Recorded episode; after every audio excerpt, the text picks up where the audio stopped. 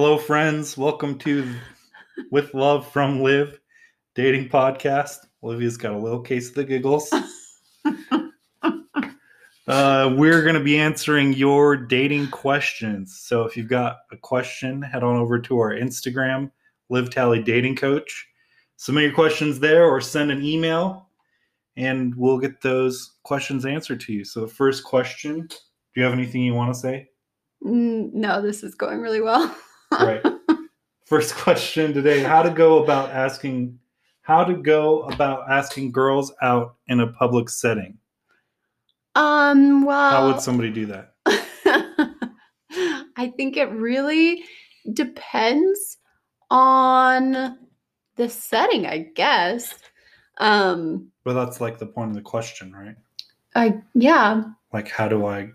Because if it was easy to ask girls out in a public setting, Right. Then it wouldn't be, he probably wouldn't be asking it. Right. Or she.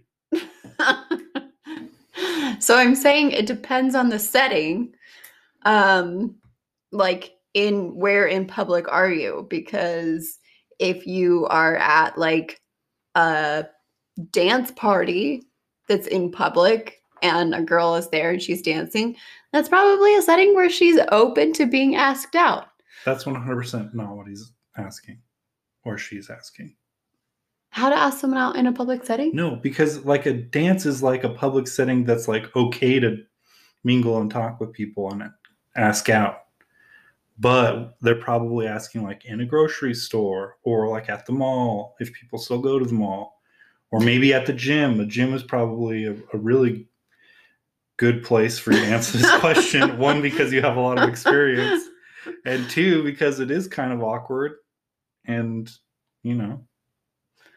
Um okay so i guess when it comes to a gym or a grocery store or somewhere where you may not think it's okay um then i think it really is going to depend on the girl um or the guy. So i would start with um, you know, trying to just start a conversation with them, start with something really light, um, you know, like compliment them on something.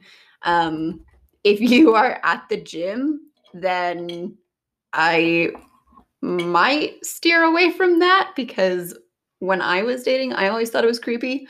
Um, but I have known girls that liked to be asked out at the gym.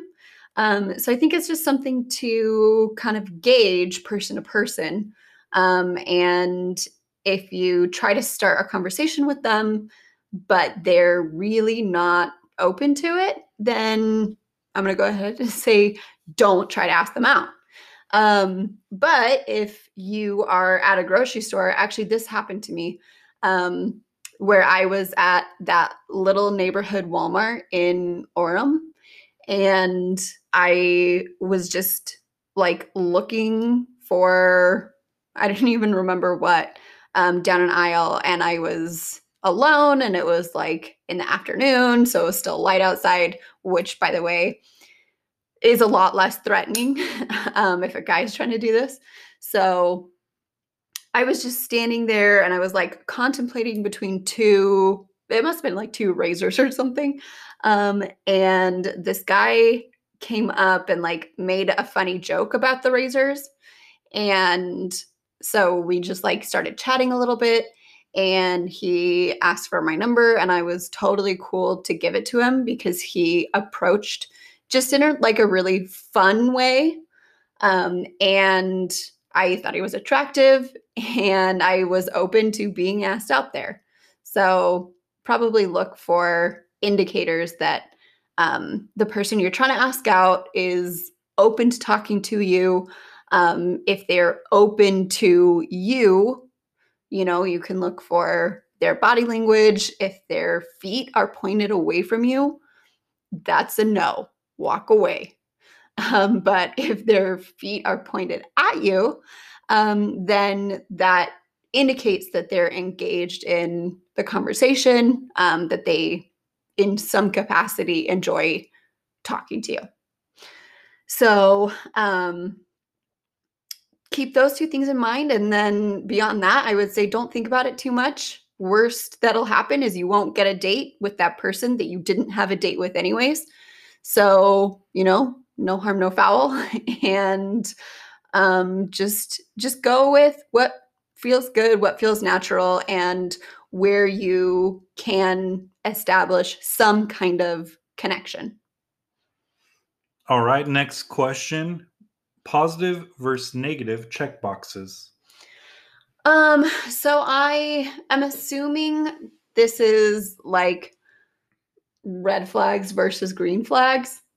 Um, and I would advise you to really just focus on good connections, um, on good interactions, on good qualities, um, and not so much focus on the negative.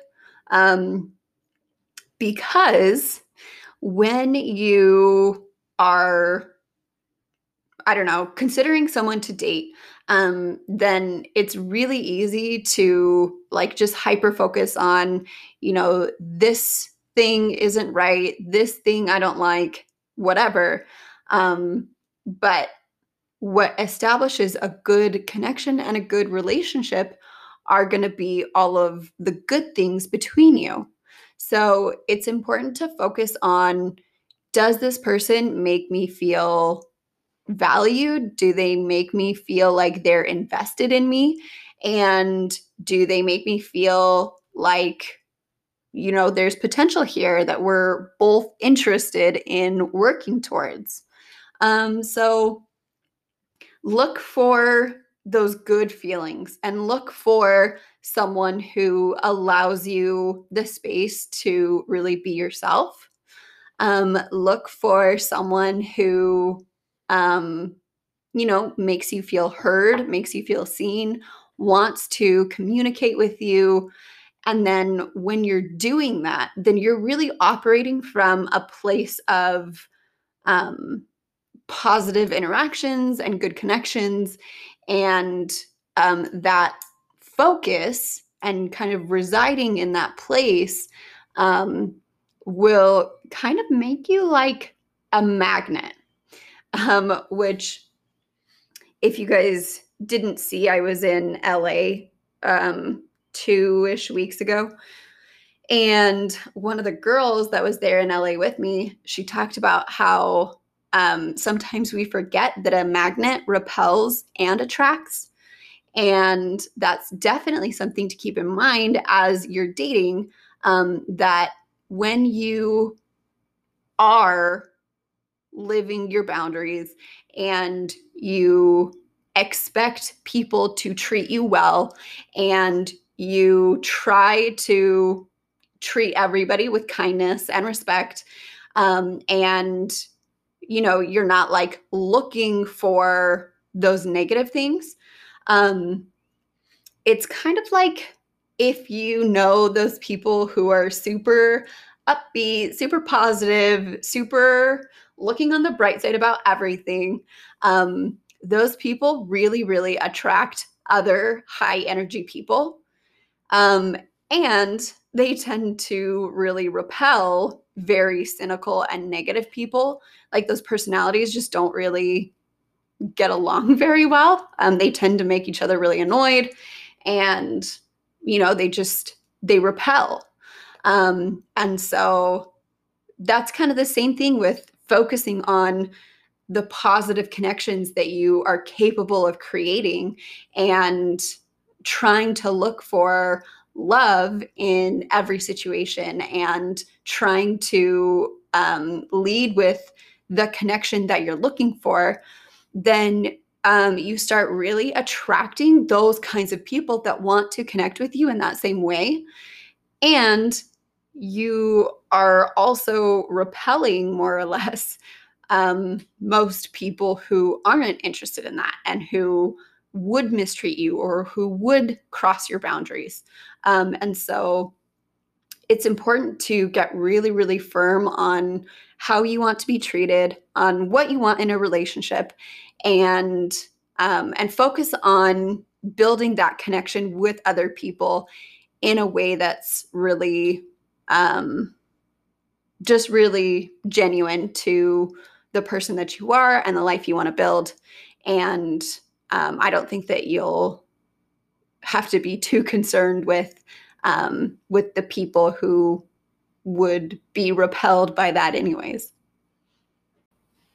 All right, and our last question for today is I'm recently divorced. How do I re enter the dating field? Uh, okay.